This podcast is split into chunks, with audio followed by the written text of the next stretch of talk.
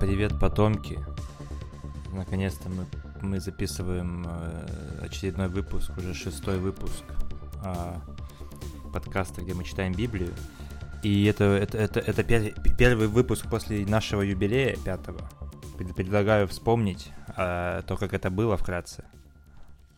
Иван, привет. Да, добрый день. А что ты предлагаешь вспомнить, ретроспективу устроить? Помнишь, как мы это придумали, сели, записали, созвонились? Мы, причем из-за эпидемии, мы ни разу не увиделись, хотя были в одном городе и записывались онлайне. Да, я помню, как будто это было всего лишь пару месяцев назад. Ну, да, столько времени прошло, а воспоминаний, конечно, такая куча, что хочется прям это обсуждать и обсуждать.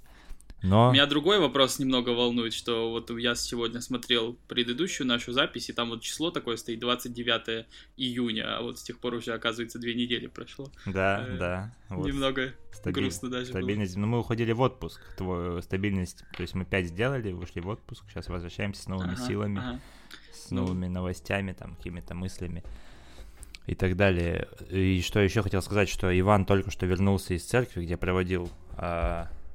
Что ты там делал? Ну, сегодня воскресенье, поэтому я просто был на службе, ничего не проводил. Как активистской деятельностью я не занимаюсь, потому что, ну, так получается, что мотаюсь с места на место, и нигде надолго, устроиться не получается. А если, ты ненадолго что-то делаешь, то лучше тогда вообще ничего не делать. Ну, мне так кажется.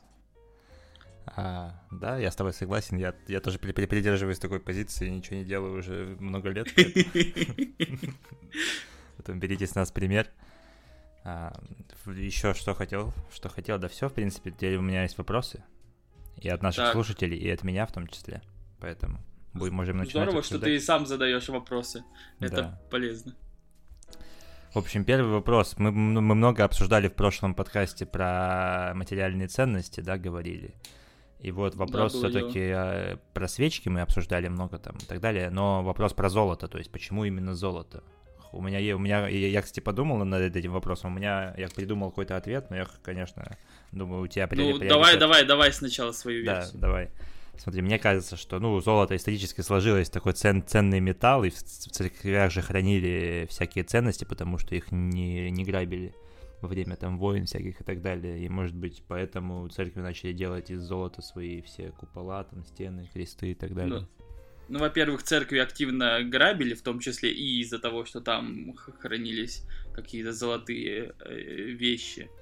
А во-вторых, если считать, что золото, вот, знаешь, золотые купола, вот это вот, знаешь, знаменитая фраза есть, и там, что почему купола в золоте, то далеко не каждый храм покрывается золотом, то есть, например, особенно это заметно в Петербурге, то есть вот в 19 веке была такая мода на другой материал для использования в качестве куполов, то есть там есть и абсолютно белые храмы, есть и какие-то каменные купола, есть и что-то даже из серии железа, латунь, то есть какие-то такие материалы используются.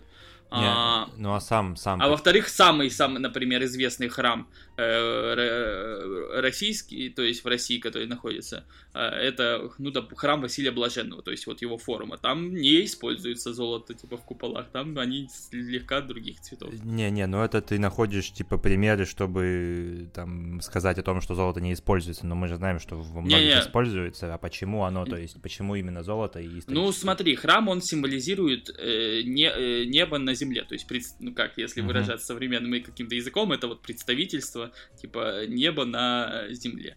И, соответственно, люди старались использовать самые лучшие материалы, потому что, мы не понимаем, как это будет происходить как будет происходить существование наше после смерти, как вот этот механизм неба работает. И поэтому использовались, то есть люди по своим возможностям использовали то описание вот этого существования, которое могли использовать. То есть, что они видели самое красивое на Земле? Это вот небесный свод и самые лучшие материалы. И вот так они как представляли. Поэтому вот это вот выражение, что там после смерти, например, люди попадают на небо. То есть это вот выражение оно... Ну, то есть это вот максимум, который человеческий образ на тот момент мог представить себе после существования, после трансцендентное существование его. Ну, типа, роскошно, богато, значит, хорошо, значит, типа, там тоже так же будет. Ну, да, то есть старались вот как по мере своих сил использовать вот все доступные самые хорошие материалы. И потом это вот в какую-то традицию закрепилось. То есть сейчас это дань традиции, а не какая-то особая, какое-то особое условие существования храма. Все равно ты стараешься, как вот если в православии ты считаешь Господа самым ценным, ну то есть и связь с Господом самым ценным, то ты вот стараешься как можно большую ценность придать. Я вполне готов представить, например, сейчас как из какой-нибудь платины, например, что-нибудь сделать. Почему бы и нет? Это достаточно ценный на текущий момент материал, мне кажется, ценнее золота. Я, конечно, не большой геолог. Ну, да, ценнее, платиновый храм, да, было бы неплохо. Или что-нибудь в таком духе, потому что тут суть не в том, что это именно золото должно использоваться, а в том, что это передача ценного материала, то есть ты ценный материал используешь во славу Божию, вот как-то так. Слушай, ну а вот как думаешь, есть ли какие-то мысли по этому поводу там у государств, ну там, когда там золотой запас, когда-то как это Бреттон-Вудская система, как тебе такой неймдропинг? Когда валюта подкрепляется типа золотом, и, соответственно, когда у тебя там куча храмов в золоте в стране, то типа это такой резерв, и думаешь об этом как-то, и какие-нибудь есть тактики, стратегии на эту тему? Во-первых, насколько я могу судить, сейчас большая часть храмов, они не используют полностью золото, это используется позолото, причем очень-очень сильно разбавленное, и поэтому нельзя сказать, что какую-то прям сверхценность представляют из себя, ну, конкретно купола. А во-вторых, не раз, и не два, и не, типа, даже не пять раз использовалось церковное имущество, много, больше, использовалось церковное имущество в государственных целях, то есть как у государства была какая-то необходимость, они без проблем забирали, без проблем секуляризировали имущество. Это и при Петре Первом было, это и при Екатерине Второй, это и при Иване Грозном, это вот и в советское время. И зачастую это сопровождалось... То есть, во-первых, довольно часто это сопровождалось сочувствием со стороны церкви, то есть в том плане, что были готовы отдать все, кроме вот именно богослужебной утвари, то есть там чаши, например, для тела и крови. Но требовали иногда зачастую еще больше, и это уже было попросту как полное ограбление храма, и... Например, в советскую эпоху это привело, там использовали такой момент, что в честь голодающих Поволжья и Украины пытались реквизировать имущество, и как большую часть священнослужителей в этот момент была арестована и убита за то, что отказались отдать именно вот чаши для тела и крови. И для тех, кто не в курсе, тело и кровь — это хлеб и вино, да? Ну, хлеб и вино, которые во время богослужения превращаются в тело и кровь. Мы об этом позднее будем читать, да. Так, еще один вопрос про систему прощения грехов. Это будет вопрос не мой, а следующий будет выводиться и из этого уже мой. Короче, ну, соответственно, мы говорили тоже в прошлом подкасте про то, что могут простить любой грех, и... Ну, и на это много спекулировали, там, вот эта индульгенция и так далее. И тогда в чем суть веры, если по факту простят все, и для людей, которые, там, не обладают большими там, философскими какими-то, и большим образованием и развитым духом, интеллектом, они могут просто, там, убивать, воровать и что угодно делать, и думать, что, короче, ну, мне все простится, потому что я ведь верю. Тут очень, на самом деле, скользкая такая дорожка, потому что, любое обсуждение на эту тему, типа, что прощается, что не прощается, оно превращает тебя в судью, то есть ты как будто бы принимаешь решение, а у нас никакого права этого решения принимать нет, мы не знаем, что, какие грехи прощаются, какие нет, и поэтому, и мы не знаем, что у человека в голове, то есть никакие поступки не могут до конца выразить то, из чего, что собой человек представляет. То есть они зачастую дают нам, конечно же, представление о том, какой человек, но мы, как всю истину о человеке, никогда знать не будем, и всю информацию о нем. И поэтому судьей мы тоже, соответственно, быть не можем. У нас есть судья, ну, образный, который в конечном итоге и определит, достигли ли мы того уровня самосовершенствования, к которому стремились, или не достигли. А все остальное — это уже наши попытки этого все-таки результата достичь.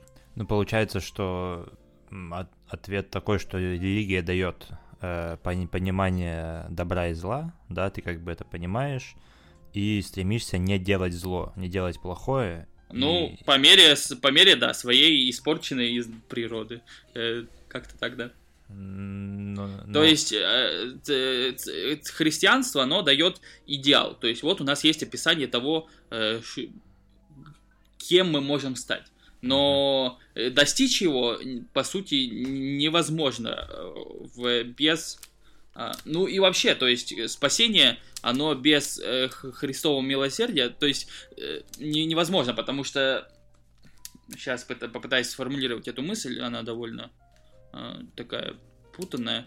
В общем, суть в том, что изначально как можно соблюдать и 10 заповедей Моисея, и достичь Царствия Небесного. Но суть проблема в том, что 10 заповедей Моисея, они создают такой идеал, который человек, ну, по сути, не может полностью соответствовать ему. Потому что все равно человек рано или поздно оступится. И абсолютно любой человек, как абсолютно безгрешных людей не существует. И, соответственно, суть христианства в том, что христианство, оно признает за человеком право на вот это вот оступление, и оно дает понимание, что человек вот, ну вот такой он вот, он все равно без ошибок не сможет, он все равно без каких-то... проблем не сможет. Короче, получается, что христианство — это такая более правая религия, а иудаизм более левая, да? Ну, это... Не готов я каких-то таких заявлений делать. Да не, ну, я про то, что, типа, ну, как в кино бывает, знаешь, приходит убийца, там, сидит со святым отцом, говорит, вот я, типа, убиваю, тот говорит, ну, там, ну, ладно, типа. И, короче, в теории, если приходит убийца, то... Никогда такого не будет, что человек скажет, ну, ладно. Потому что это неладно. Человек совершил один из самых страшных грехов, которые может совершить. Ну да, это, ну, я говорю про кино. Я сейчас в теории говорю, ну, да, что да, приходит убийца на консультацию такой, да, вот в церковь и говорит, я хочу убивать. И типа, и ведь мне Бог все простит, а ему отвечают, нет, не простит, потому что не делай... И потому что... Ты не знаешь, что тебе простится, правильно? И лучше вообще да, вот именно. То есть тебе механизм покаяния предоставлен, но примется оно или нет, ну, никто не может тебе сказать. Окей. Ну и, соответственно, про механизм покаяния, вот, опять же, дальше, про... Потом, ну, у нас есть, да, для тех, кто там атеист, есть светская мораль, да, и эта мораль, понятно, что основана полностью на религиозной. Ну, допустим, да. И, соответственно, я что подумал, то есть, если я вот как атеист, я буду соблюдать полностью светскую мораль, потому что она соответствует религиозной, все те же штуки, не делать плохого, делай хорошее, все эти грехи. И, по сути, разница между мной и убежденным верующим будет только в том, что я просто не верю в эту трансцендентность, да? И что будет в итоге, если вдруг все-таки Бог существует, вдруг будет второе пришествие и, короче, вознесение и все такое, то будут ли возноситься те атеисты, кто соответствовал рамкам светской морали, да, вот что я подумал. Ты опять заставляешь меня брать роль судьи на себя, я к такому вообще не готов. Ну, типа, он сам там все решит, получается, да, тех, кого возносить. Конечно, это будет вопрос не меня и тебя, и не кого угодно и тебя, там, даже не священника и тебя, это будет вопрос тебя и Бога. И я думаю, вы как-нибудь там сами разберетесь в итоге. Подкаст запишем. Убежден. Почему бы и нет. Окей. Ну, и еще что я могу рассказать. Я ездил, значит, вчера Да, вчера на поминке и подумал, что поминки это, ну, это религиозная традиция какая-то, или и вся вот эта вот погребальная вещь, там, 7 дней, 40 дней и так далее, потому что я помню просто, что ты мне даже рассказал в какой-то момент, что крещение, на крещение, когда все купаются в проруби, что купание в проруби это какая-то просто придуманная традиция людьми, которая никак нигде не прописана, и никто там из знающих, верующих не занимается этим особо, типа...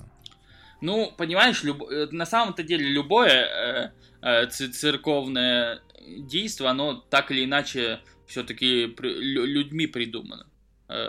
Потому что, как от Господа нам дано вот это вот элемент в литургии, есть элемент, называется Евхаристия, это вот воспоминание Тайной Вечери. И вот этот момент, он нам дан Господом. Молитва «Отче наш» нам дана Господом, то есть она записана со слов Иисуса Христа. А все остальное, оно так или иначе, это творчество человека. Человека зачастую боговдохновленного. То есть у нас есть общесоборное мнение, что этот человек, он действовал по воле Святого Духа, то есть по воле Господа. Но все равно это человеческое творчество, и оно может... на какой-то момент приниматься, а на какой-то момент уже считаться каким-то даже не то чтобы плохим или не то чтобы, но может быть не совсем актуальным. Какие-то традиции, они уходят, какие-то традиции появляются вновь. То есть, вот, например, не готов какого-то вот, ну то есть не могу тебе сказать, действительно ли там, например, 200 лет или 300 лет назад люди вот так же проруби делали. Скорее всего, делали, скорее всего, шли, купались. Но, в принципе, это кажется мне довольно, ну, то есть... Странным. Ну, то есть это все... Это, нет, не странным, вопрос в другом. Это не совсем обязательно. И проблема в том, что люди заменяют настоящее участие в религиозной жизни вот этими ритуалами. То есть сами по себе они ничего вредного не несут. Как любое действие должно совершаться во славу Божию. И типа если совершить, например, там в честь Господа пойти и искупаться в проруби зимой или еще что-нибудь такое, что еще там обычно делают. Ну, не знаю, вот, например... Поиграть фрукты. В доту, например. Поиграть в доту можно с благими намерениями в теории? Да, ну, это без инсинуации, без подколки. Ты можешь, например, в доте вести себя хорошо и адекватно. Или, например, во время какой-нибудь паузы советовать людям читать Евангелие или еще что-нибудь. Как любой механизм. Вот в 90-е было популярно околохристианский рок в России, например, что многие рокеры обратились ко Христу и искали вот во Христе какие-то песни, типа пытались проповедовать, тот же типа Кинчев или там через Шевчука что-то такое тоже шло. Ну, тут вопрос такой, что медиум, любой медиум можно использовать как для благой цели, так и для каких-то негативных, поэтому тут вопрос ведь в том, куда ты стреляешь, как говорится. Ну да, ну короче, я понял, ну да, в принципе. Ну, в общем, и проблема вот этих околохристианских традиций, типа купание в проруби, там летом идут освещать фрукты, на Пасху идут освещать куличи, в том, что они подменяют вот настоящую религиозность. Как, если бы люди не пошли купаться и вместо этого прочитали бы главу из Евангелия, намного бы больше пользы бы они для себя и для окружающих сделали. Вот такой тейк. А участие во всем этом церкви, оно сводится к тому, что люди все равно будут все это делать. То есть, человеческое и общественное состояние такое, что люди все равно пойдут, люди все равно будут всем этим заниматься. Но присутствие церкви хотя бы придаст этому какое-то... Ну как, человек, может быть, вот типа хряпнул водочки, пошел искупался, увидел священника. Может, у него хотя бы мысль возникла какая-нибудь добрая, по сути. Хотя бы понял, почему он это делает, а не просто так искупался, как моржеванием занимается. Ну, в общем, вот такой момент. Еще могу поделиться новостью, но не новостью, а как бы, ну, про себя немного расскажу. Начал читать, короче, про мифы, архетипы, да, вот это Оксимирон, 3 глава, 3 раунд против Гнойного про тысячеликого героя. Так. Начал это все изучать, и поскольку у меня уже есть база, да, понимания Библии, библейской истории. Это очень смело, но допустим. Благодаря тебе какая-то, да, что-то есть больше нуля, короче, да? Ну, я понял, о чем ты, ага. Ну, и начинаю замечать, что как бы мифы, которые были до Христа, до даже какие-то, даже до иудейства, до, хотя в каком году, я не знаю, в каком году там Моисей появился и так далее, Давид. Угу. Но, в общем, все это, короче, так много где совпадает, все эти архетипы, короче, это очень, очень интересно. Возможно, когда-нибудь я сделаю рейтинг-группу, где мы будем это тоже читать. Но это я просто так рассказываю. Рекламируешь сайт проекта, а? Да-да-да. Да.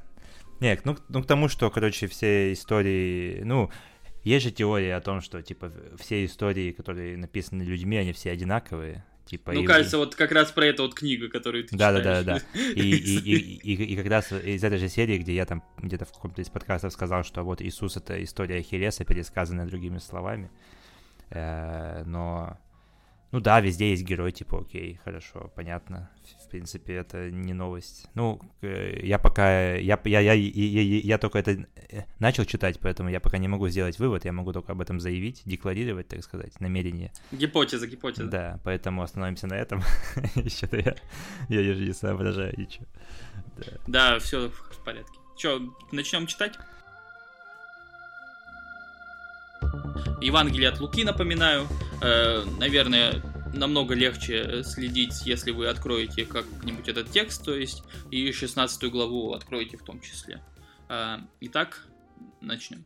«Сказал же и к ученикам своим: один человек был богат и имел управителя, на которого донесено было ему, что расточает имение его.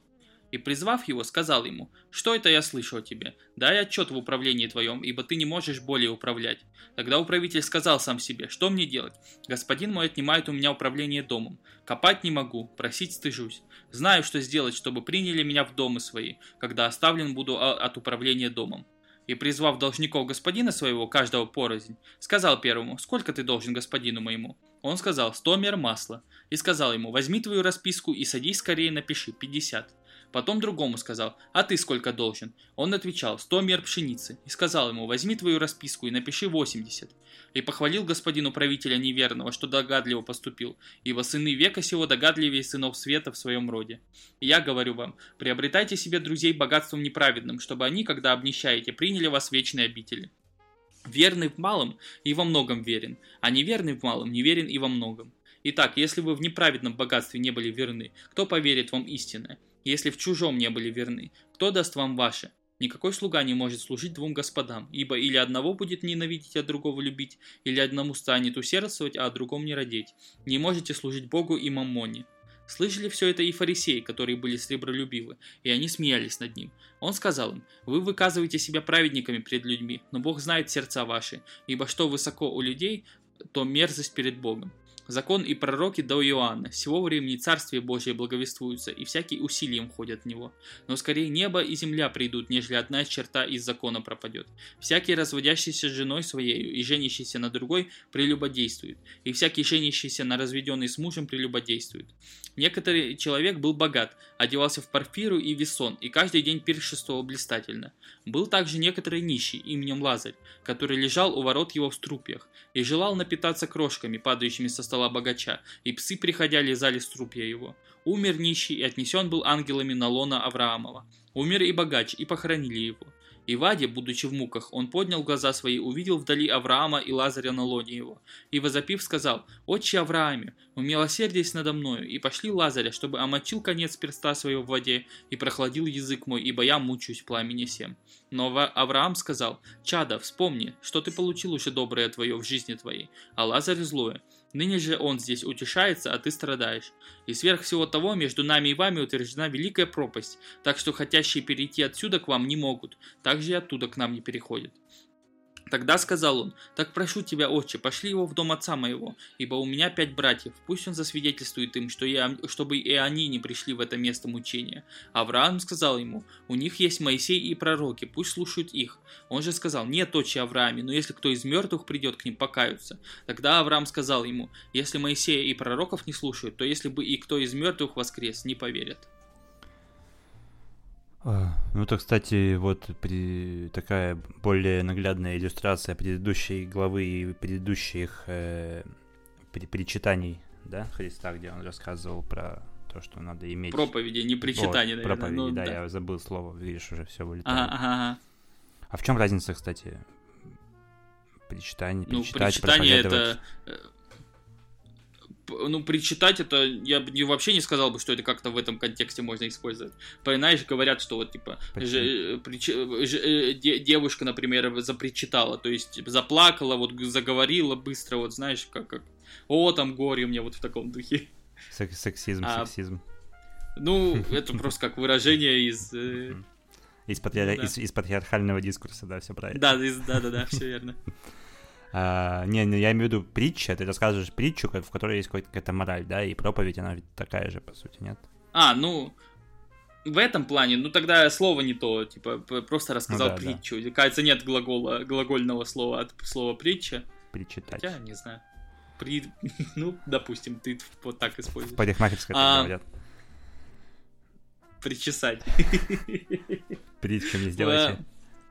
В общем, ну... Просто Господь свои проповеди, он старался иллюстрировать вот какими-то более понятными для человека того времени притчами, потому что, ну, понимаешь, мы уже, кажется, это обсуждали, но все равно, что человек Ветхого Завета, вот человек вот Израиля, житель Израиля того времени, он вообще по-другому мыслил и не готов был вот к таким каким-то сложным материям, и поэтому значительно... Вот, ну как, ну была нужда вот в иллюстрациях вот этих из простых каких-то случаев. И то у них часто возникали вопросы там из серии, что он им рассказывает о том, что вот какой-нибудь человек там о богатстве своем не заботится, а они думают, что он просто там о каком-нибудь фермерском хозяйстве ведет речь, то есть вот в таком духе. И... Кстати, еще вот недавно я сейчас просто в Абакане, мы в разных городах опять. С тобой. И встречался со знакомыми здесь, с друзьями детства, и мне рассказали, как... У нас музыкальная школа была, и я хотел пойти туда учиться играть на гитаре, но выбрал, короче, YouTube вместо этого. И там-то научился сам, но... Тебя выучила улица, да? Да-да-да, и те, кто учился в школе, там, оказывается, была преподавательница, которая... Ну, была какой-то язычница или что, она, вот мне рассказали, что она часами стояла на солнце, читала какие-то странные молитвы, говорила, что вот в 12 году будет апокалипсис, и я, короче, растворюсь, и на моем месте вырастет там какой-то сад, ну, что-то такое, вот такие вещи. Но она растворилась? Я, кстати, я давно ее не видел, возможно, то есть так, в Стебакане довольно такой красивые деревья, может быть, это связано, но я к чему, ну, это звучит так шокирующе, но я подумал, и получается, что я не подумал, ну, я понял, потому что из наших своих подкастов, и у меня сразу мысль эта возникает, что 2000 лет назад римляне думали также про христиан, типа, что за чуваки, как один бог может быть, типа, ребят, вы что, какие-то странные, там, и так далее. Ну, пожалуй, да, как мы, конечно, ну, большинство языческих религий, они были намного проще и понятнее человеческому сознанию, чем христианство, потому что даже вот апостол Павел, это вот один из самых главных распространителей христианской веры, он говорил, что для... Эллин, ой, боюсь ошибиться, но кажется что-то вот, что для эллинов соблазн, для иудеев соблазн, для эллинов безумие, то есть вот так христианство выглядело, то есть что Оно и иудеев не устраивало, потому что это было для них, ну, то есть, странное что-то, не что-то такое радикальное. Так и для Эллины, то есть, вот эти вот, у нас воспитанные на философских традициях по Аристотеля, Платона, Сократа, они тоже считали это безумием абсолютным. А римлян называли эллинами тоже? Считалось, что философия... вот сейчас я... хотя у них религии же там полностью почти похожи, поэтому да, наверное. Хотя, кстати говоря, я вот из того, что я читал у Платона и Аристотеля, это не очень много, но что было, там про... Они всегда про одного бога говорят, не про многих почему-то. Поэтому, кстати, в конечном итоге христианство, как вот сплав вот этой вот философии иудейской и философии греческой, он сработал, то есть в конечном итоге, то есть богословие христианское, оно во многом брало какие-то элементы философии платонической или философии аристотельской. И даже вот как есть такое мнение, что, например, основной разрыв католичества и православия это в том, что православные больше ориентировались на методы Аристотеля, а католики на Платона. То есть, наоборот, разве? Я слышал, что наоборот, что типа Россия это государство Платона, учитывая поправки в Конституцию, она еще приблизилась, там про детей какая-то была штука. Про то, что государство берет на себя опеку за детьми. Это было у Платона буквально дословно. А что типа западные государства, там вот это все типа Аристотель. Да-да-да. Да, помню такое. Может быть и наоборот. Ну, в общем, все равно все языческие философы на протяжении эпох были осуждены и анафемствованы. Ты имеешь в виду Михаила Задорнова? Михаил Задорнов не был анафемствован, насколько я знаю. Он был языческим философом точно, поэтому... он действительно был язык. Ходят слухи в околоправославной среде, что он перед смертью покаялся, так что... Давай не будем плохо уважаемому человеке Михаиле Задорнове. Ладно. Так, что там еще надо что-то по голове, что у меня был какой-то вопрос. Пожалуйста.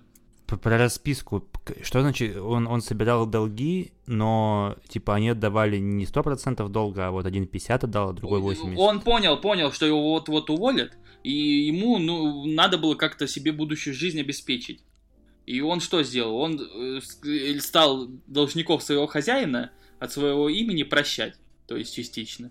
И как улучшать отношения с будущими, возможно, клиентами. Блин, реально клиент-ориентированность, скидки, дисконты начал вводить, вот это все. В общем, все . Причем за счет своего хозяина он это стал делать, то есть, и хозяин ему говорит, что все правильно ты сделал, потому что, кажется, раз я тебе сказал, что я тебя увольняю, то ты уже, в принципе, сам по себе. Но, в общем, и в чем суть? В том, что он говорит, что вот это вот неправедное богатство, это вот все, чем мы живем, то есть, вот вся наша жизнь, мы ничем не заслужили, само наше существование. И, соответственно, все, что мы во время нашего существования получаем, это все, по сути, богатство неправедное нажитое. И, соответственно, если мы это неправедное богатство не можем отпустить, если мы его собираем, если мы жалеем о его потере или еще что-то, то как когда мы получим настоящее богатство, мы хотим им пользоваться? Вот в этом суть. Вспомнил про... Я сейчас загуглил, кто... Зюганов. Зюганов назвал... цитата... просто скажу цитату. Первым коммунистом был Иисус Христос. Так. Вот, цитата Зюганова. Как, во многом, конечно... многие движения вообще... социальные, они основываются на христианской морали, потому что христианская мораль, в ее классическом виде, она идеальная мораль человеческого общества. Всем по потребностям и так далее, в принципе. Проблема в том, что невозможно полное исследование христианской морали на земле.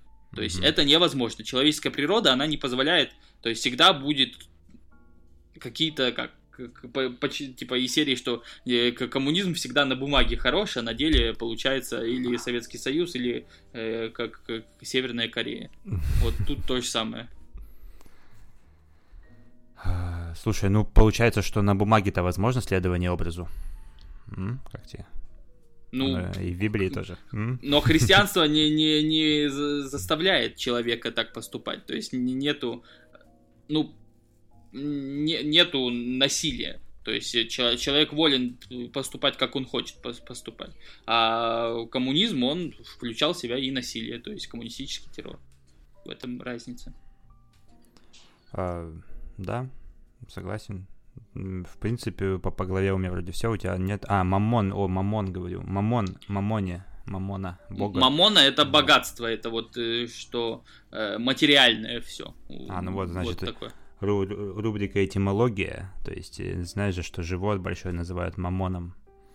Вот. Слышал что-то такое, вот. Да. Вот, пожалуйста, перевод. Я еще знаю, что в игре Lineage 2 был торговец Маммон. Да-да-да, такой гном, да-да-да, помню. Еще что? Еще напоминаю тем, кто, может быть, слушает впервые или забыл, что здесь используются всякие местоимения «он», «своим» и так далее. И некоторые из них написаны с большой буквы, некоторые с маленькой. Если с большой, это означает, что «он» — это Иисус, и «своим», да, значит, ученикам Иисуса. А если с маленькой, то уже про кого-то другого. И это понятно только если читать вместе с нами или как-то просто читать текст, потому что на слух этого не определить. Вот. На слух это никак не показать, к сожалению. Хотя проговаривать можно, конечно, каждый раз, когда но это слишком сложно. Да, пожалуй, это так. 17 глава. «Сказал также Иисус ученикам: невозможно не прийти соблазном, но горе тому, через кого они приходят. Лучше было бы ему, если бы мельничный жернов повесили ему на шею и бросили его в море, нежели чтобы он соблазнил одного из малых сих. Наблюдайте за собою. Если же согрешит против тебя брат твой, выговори ему. Если покается, прости ему. Если 7 раз в день согрешит против тебя, и 7 раз в день обратится, и скажет: каюсь, прости ему. И сказали апостолы Господу: умножь нас веру. Господь сказал: если бы вы имели веру зерно горчичное, и сказали смоковнице сей: исторгнись и пересадись в море, то она послушалась бы вас. Кто из вас, имея раба пашущего или пасущего, по возвращении его с поля скажет ему: пойди скорее садись за стол? Напротив, не скажет ли ему: приготовь мне поужинать, и, подпоясавшись, служи мне, пока буду есть и пить, и потом ешь и пей сам? Станет ли он благодарить раба сего за то, что он исполнил приказание? Не думаю. Так и вы, когда исполните все повеленное вам, говорите: мы рабы ничего не стоящие, потому что сделали, что должны были сделать. Идя в Иерусалим, он проходил между Самарией и Галилеей. И когда входил в одно селение, встретили его 10 человек прокаженных, которые остановились вдали, и громким голосом говорили: Иисус, наставник, помилуй нас. Увидев их, он сказал им: пойдите, покажите священникам. И когда они шли, очистились. Один же из них, видя, что исцелен, возвратился громким голосом, прославляя Бога, и пал ниц к ногам его, благодаря его. И это был самарянин. Тогда Иисус сказал: не 10 ли очистились? Те же 9. Как они не возвратились воздать славу Богу, кроме сего иноплеменника? И сказал ему: встань, иди, вера твоя спасла тебя. Быв же спрошен фарисеями, когда придет Царствие Божие, отвечал им: не придет Царствие Божие приметным образом, и не скажут: вот оно здесь или вот там, ибо вот Царствие Божие внутрь вас есть.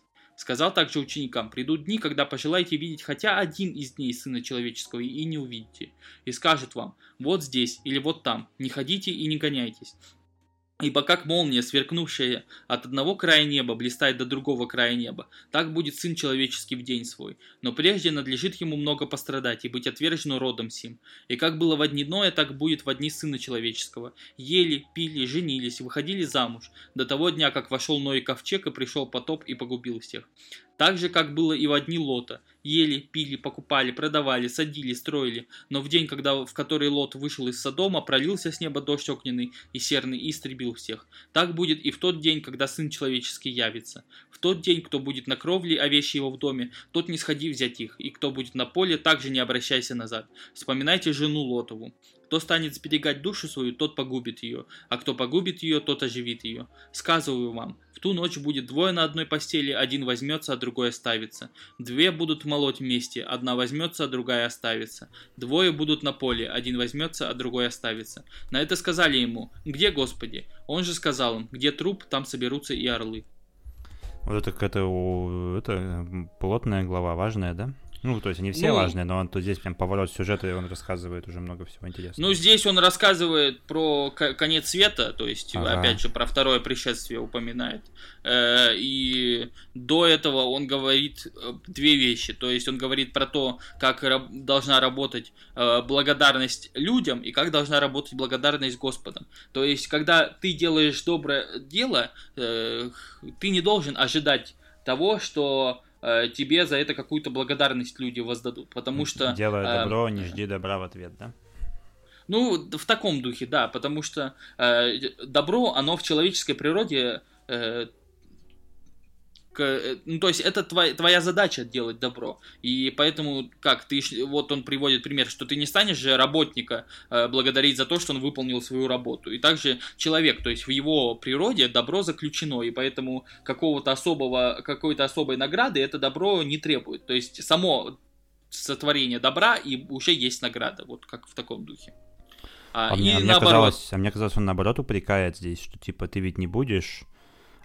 звать пашущего с поля, когда он вернется, ты еще не позовешь его за стол. Я думал, что он говорит это типа с небольшой издевкой над этими людьми, кто не зовет пашущего за стол, а заставляет его есть после себя.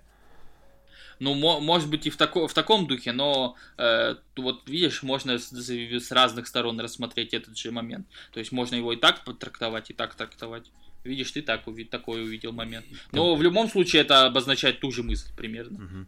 Давай еще немножко, я что-то забыл в той главе про прелюбодействие, то есть там он, ну понятно, что нельзя и так далее, но он еще сказал, что нельзя, если ты спишь с бывшей женой кого-то. Ну, это в принципе так и работает, то есть даже как в церковное венчание, которое совершается для... тех, кто в первый свой брак вступает, и для тех, кто вступает во второй брак, то есть если там кто-то там или разведен, или вдовый, по природе человеческой, по милости, то есть к человеческой природе, все равно разрешается, потому что, человек грешен, все это понимают, и в том числе и готовы вот как с этим мириться, то есть как ненавидь грех, люби грешника, есть такое выражение. И поэтому, но все равно, как церемония не такая торжественная, венчание по другим абсолютно канонам, ну то есть по другим каким-то правилам проводится, то есть вот абсолютно разные отношения. Кстати, процедура расторжения брачного союза, заключенного на небесах, она есть вообще? Что Бог соединил, то человек не разлучает, есть такое выражение. Так что, есть какие-то моменты там из серии, что если у мужа какая-то страшная болезнь, но вообще церковь всегда за сохранение брака. То есть, Ну, это рубрика «Феминизм» здесь, я думаю, феминистский прав. Это один из пунктов, который заставляет, типа, вот это фем-движение не идти на контакт с религией, да, потому что как бы все хорошо, но вот эти моменты именно про женщину, про то, что нельзя... Ну и мужчине тоже нельзя по факту, да? То есть никому нельзя заниматься полигамными отношениями и так далее. Ну, тут вопрос ведь не в том, что... Тут вопрос тогда получается в том, что серьезнее надо относиться к браку. Выбору. Мне кажется, как феминизм вообще довольно сложно относится к институту семьи и к институту современной как семья, ячейка общества, вот это все. Поэтому не знаю даже, что тебе сказать на этот счет. Я думаю, что как сама суть феминизма подразумевает некоторое противостояние церкви, что, в принципе, не совсем верно, потому что христианство — это одна из самых освобождающих для женщины религий, которые вообще могут существовать. Да, я согласен с тем, что там общий язык в теории найти можно. Из того, что я знаю про то и про другое, я знаю немного, поэтому мне легко об этом говорить. Вот. про самарянин.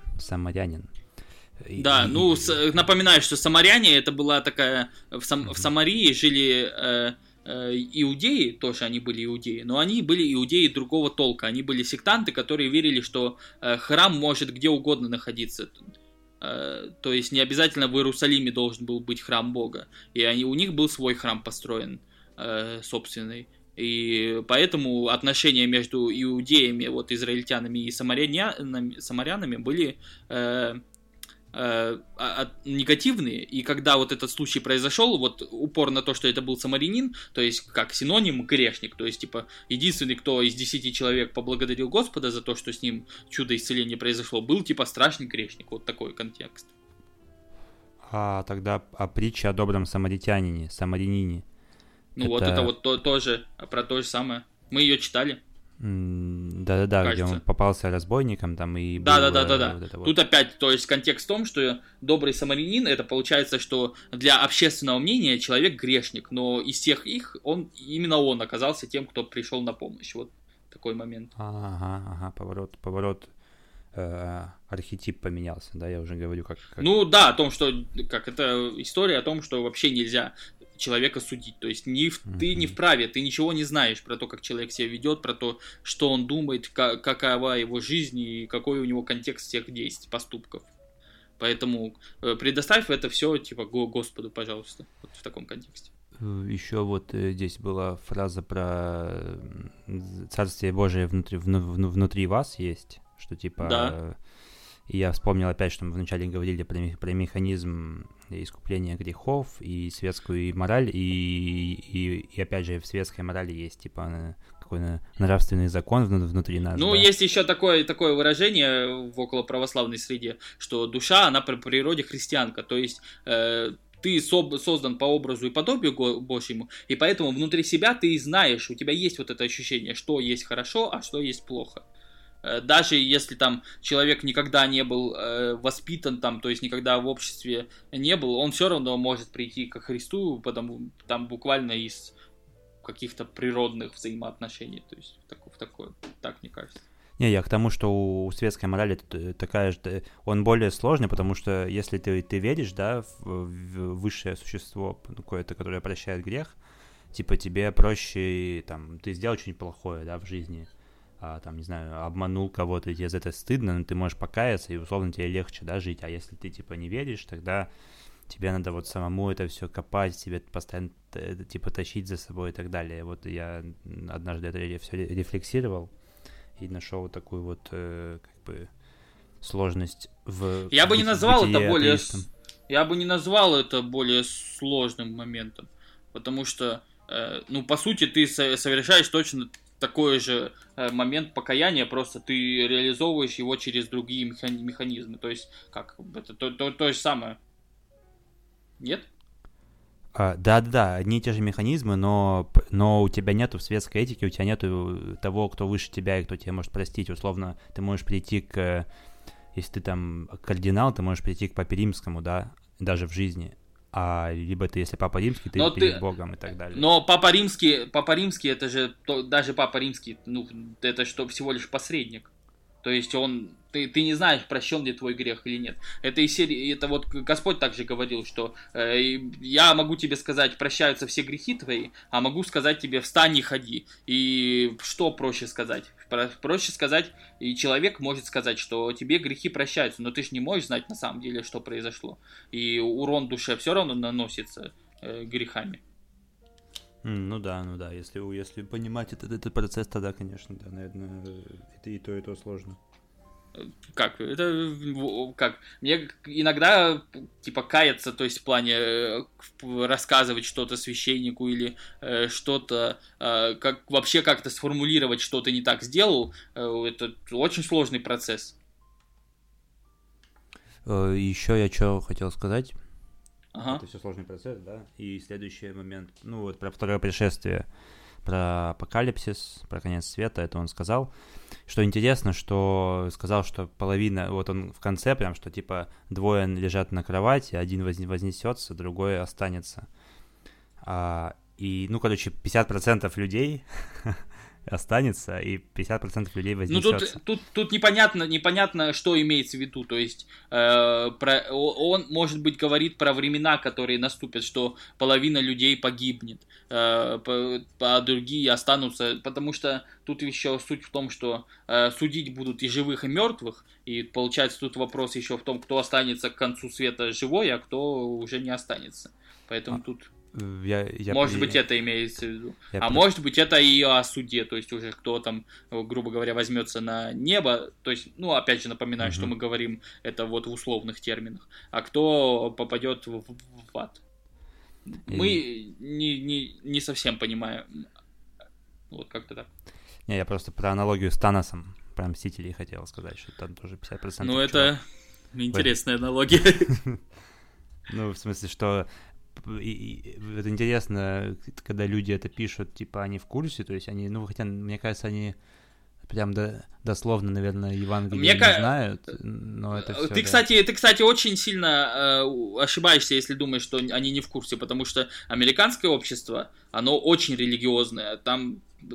Как буквально, кажется, 30 лет назад обязательные воскресные школы отменили. Типа что-то в таком духе. Поэтому, скорее всего, они знают. И там вот религия, как это у нас Советский Союз полностью религиозное образование отменил и полностью из контекста вытащил. А в Европе и особенно в Америке это до сих пор крайне актуальный момент. То есть как? Там до сих пор большая часть населения активно ходит по воскресеньям, например, в храмы и в какие-то свои собрания христианские.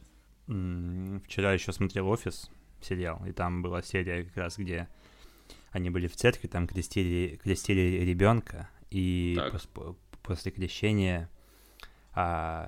типа родители, я не буду говорить, кто родители, чтобы никому не спойлерить, родители позвали всех, типа, ну, на покушать, поесть, что-то посидеть, да, вот, видимо, где-то в церкви, и накрыли стол, и туда пришли все, кто был в церкви, то есть там их знакомых 10 человек, и еще 100 человек незнакомых пришло, и они столкнулись с проблемой, что у них не хватает еды, чтобы всех накормить, и я вспомнил сразу тот момент про рыбу, и хлеб.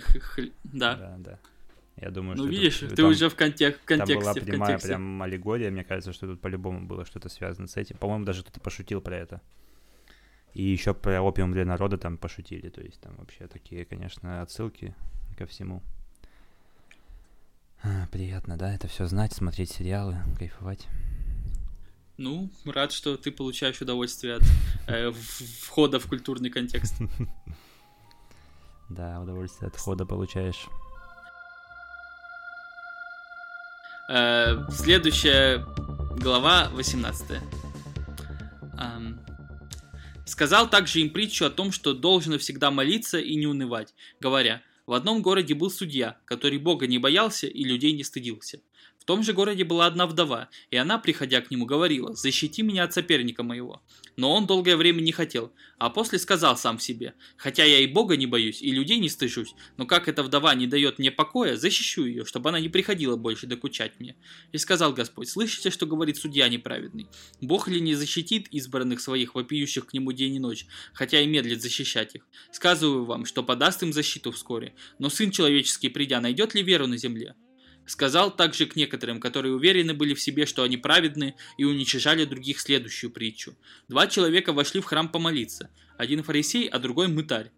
Фарисей, став, молился сам в себе так: «Боже, благодарю Тебя, что я не таков, как прочие люди, грабители, обидчики, прелюбодеи, или как этот мытарь.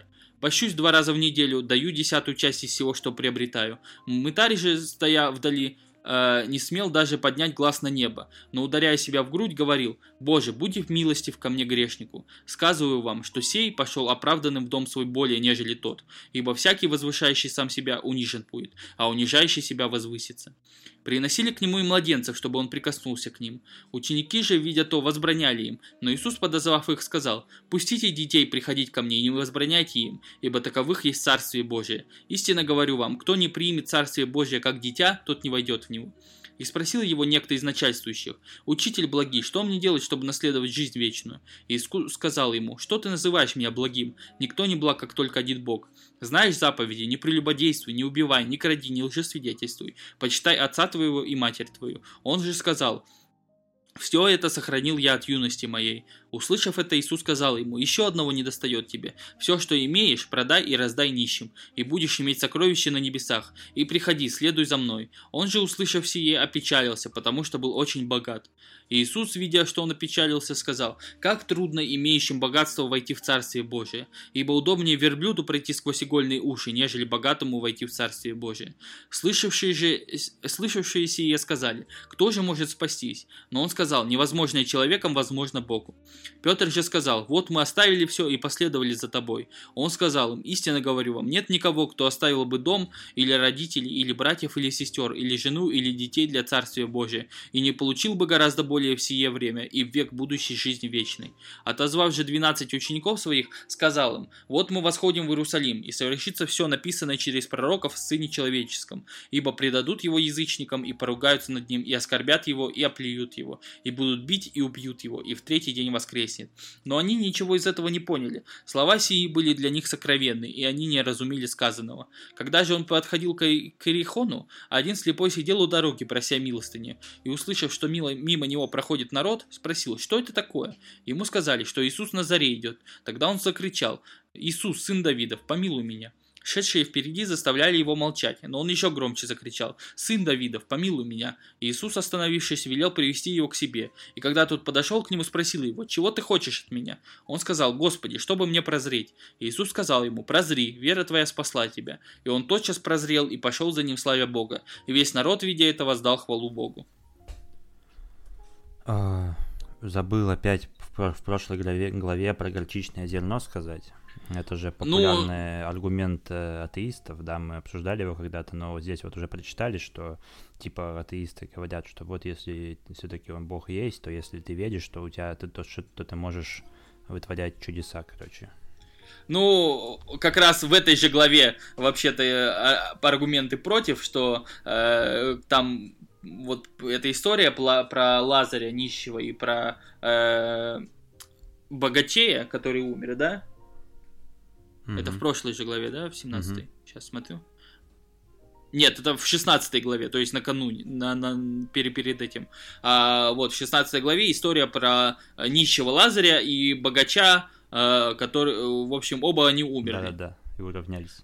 Нет, не уравнялись. Суть не в том, что уравнялись, суть наоборот в том, что богач говорит: «Ну, пожалуйста, пошли вот этого мертвеца обратно, чтобы он моих братьев предупредил». А он говорит, Авраам говорит ему, что у них уже все есть, все возможности, чтобы спастись, и никакие чудеса, если бы кто из мертвых воскрес, не поверит. То есть, и вот когда атеисты говорят о том, что типа сотворите чудеса, и мы тогда поверим, уже все было сотворено, и нас окружают постоянно какие-то события, то есть и постоянно нас, то есть и если бы все это происходило в наше время, то точно такому же бы результату привело, потому что если человек не хочет верить, то ничего его не заставит, то есть никакие чудеса, никакие события, потому что для всего у человека найдется всегда какое-то объяснение, почему это так, а не по-другому. Ну да, да. Кстати, интересный момент, типа там, не знаю, самолет, iPhone, молния, все это, да? Как бы мы же объясняем наукой, но в теории могли бы и поверить. И... Нет, тут суть не в том, что это отрицание науки. Для всего, как христианство, оно очень научно, да, и оно очень прогрессоцентрично. Да, то есть... я к тому, что да, что наукой мы объясняем, но все равно у нас ответов нет на какие-то базовые вопросы, типа откуда мы взялись, почему мы взялись, там, почему это летает, а это не летает и так далее, да. Ну, я бы все равно самолет, конечно, в таком контексте приводить не стал. То есть самолет все-таки летает по законам физики, но тут вопрос откуда законы в другом, физики? Типа, да, откуда взяты законы физики, но это уже вопрос, наверное, к физикам. Все-таки мы с гуманитарной точки зрения все рассматриваем как чудо. Все правильно, давай обсудим физику и химию, ты же гуманитарий. Кто, если не мы? В в подкастах. Ну, в общем, очень я люблю вот эту историю про неправедного судью, которого так достали, что он правильно себя повел. И он говорит, если уж судья, который нечестный судья, решил защитить все-таки человека, потому что он его достал просто, то что о Господе говорить, если вот, типа, молитвами к нему обращаться, то рано или поздно помощь вот эта придет от Господа. Такой момент. Дальше история про мытаря и фарисея известная. И вот «Боже, милостив буди мне грешному» — это одна из таких классических фраз, которые используются в богослужении и в молитвах. Так что вот можно обратить внимание.